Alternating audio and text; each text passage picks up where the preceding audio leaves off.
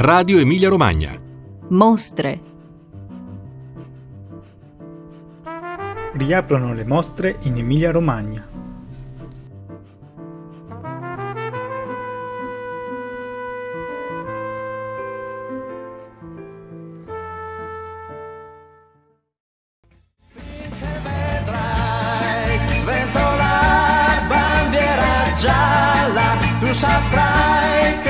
Si balla ed il tempo volerà. Saprai quando c'è bandiera gialla che la gioventù è bella e il tuo cuore batterà.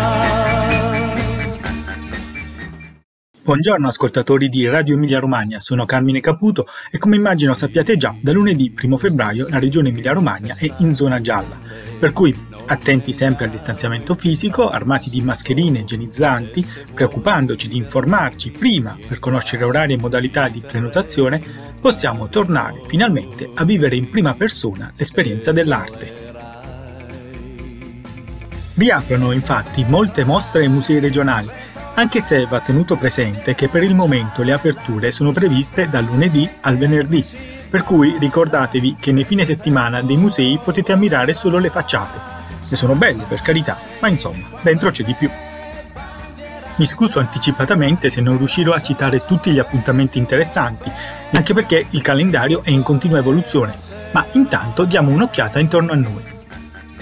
Paganini non ripete, ma Parma sì. La capitale italiana della cultura 2020 quest'anno per evidenti motivi concederà il bis.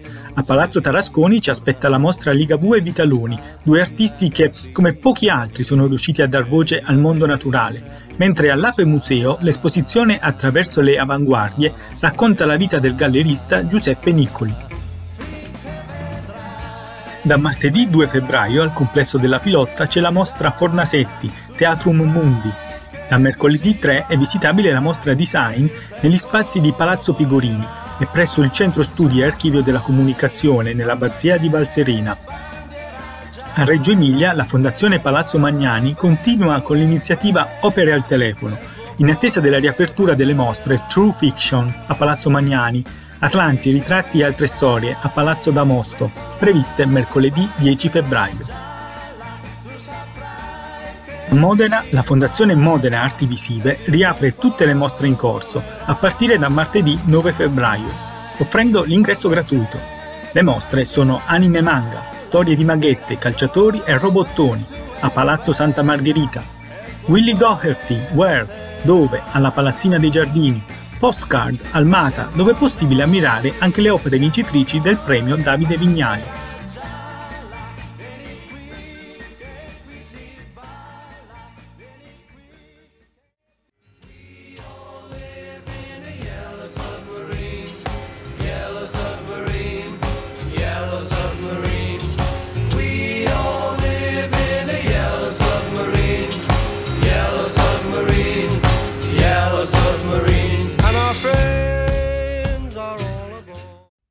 A Soliera, venerdì 5 febbraio, riapre la mostra Arnaldo Pomodoro al Castello Campori, visitabile tramite visite guidate da prenotare.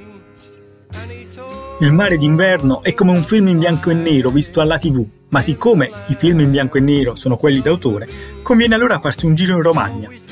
Dal 1 febbraio riaprono a Rimini gratuitamente le porte dei musei e quindi anche le mostre temporanee al PART, ovvero Convivium, Magna Carta e Time to Resume. Molti di voi conosceranno la differenza tra i burattini e le marionette, ma forse non sanno che esistono anche le burattette.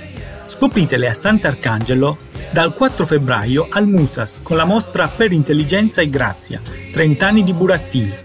Potete portarci anche i bambini, eh? Le burattette non sono niente di osè. Al MIC di Faenza, da mercoledì 3 febbraio, riapre la mostra Alfonso Leoni, Genio Ribelle, mentre il Museo Diocesano di Imola ospita la mostra Luigi Mattei, Arte Sacra. In attesa della grande mostra Dante, la visione dell'arte, ai Musei San Domenico di Forlì, in collaborazione con gli Uffizi dal 12 marzo, possiamo visitare da giovedì 4 febbraio alla Biblioteca Calassense di Ravenna Inclusa Est Flamma, Ravenna 1921, il seicentenario della morte di Dante. Al Mar, museo della città, sempre giovedì 4 febbraio, ritroviamo invece la mostra Paolo Roversi, Studio Luce.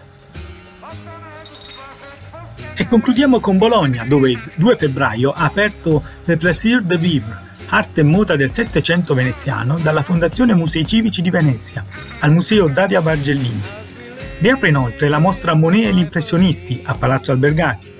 Alla raccolta all'Ercaro c'è la retrospettiva Aroldo Bonzagni e il suo tempo, mentre a Palazzo Pallavicini dal 2 febbraio è aperta la mostra monografica Vittorio Corcos, Ritratti e Sogni, a Santa Maria della Vita, a Bologna, ritroviamo l'esposizione fotografica Criminis Imago, dedicata alle foto di 50 anni di cronaca nera a Bologna, una mostra che sarebbe un delitto perdersi. C'è tempo fino al 15 febbraio per ammirare la reunion più attesa d'Europa dopo quella degli ABBA e dei Genesis. Ci riferiamo alla riscoperta di un capolavoro che riporta a Bologna il politico Griffoni di Francesco del Cossa ed Ercole De Roberti. Originariamente presente nella chiesa di San Petronio, oggi per ammirare i quadri che componevano il polittico bisognerebbe recarsi di persona a Londra, Milano, Parigi, Washington, Roma, Ferrara, Venezia, Rotterdam, eccetera, eccetera, eccetera. Oppure a Palazzo Fava, a Bologna, ma bisogna fare in fretta.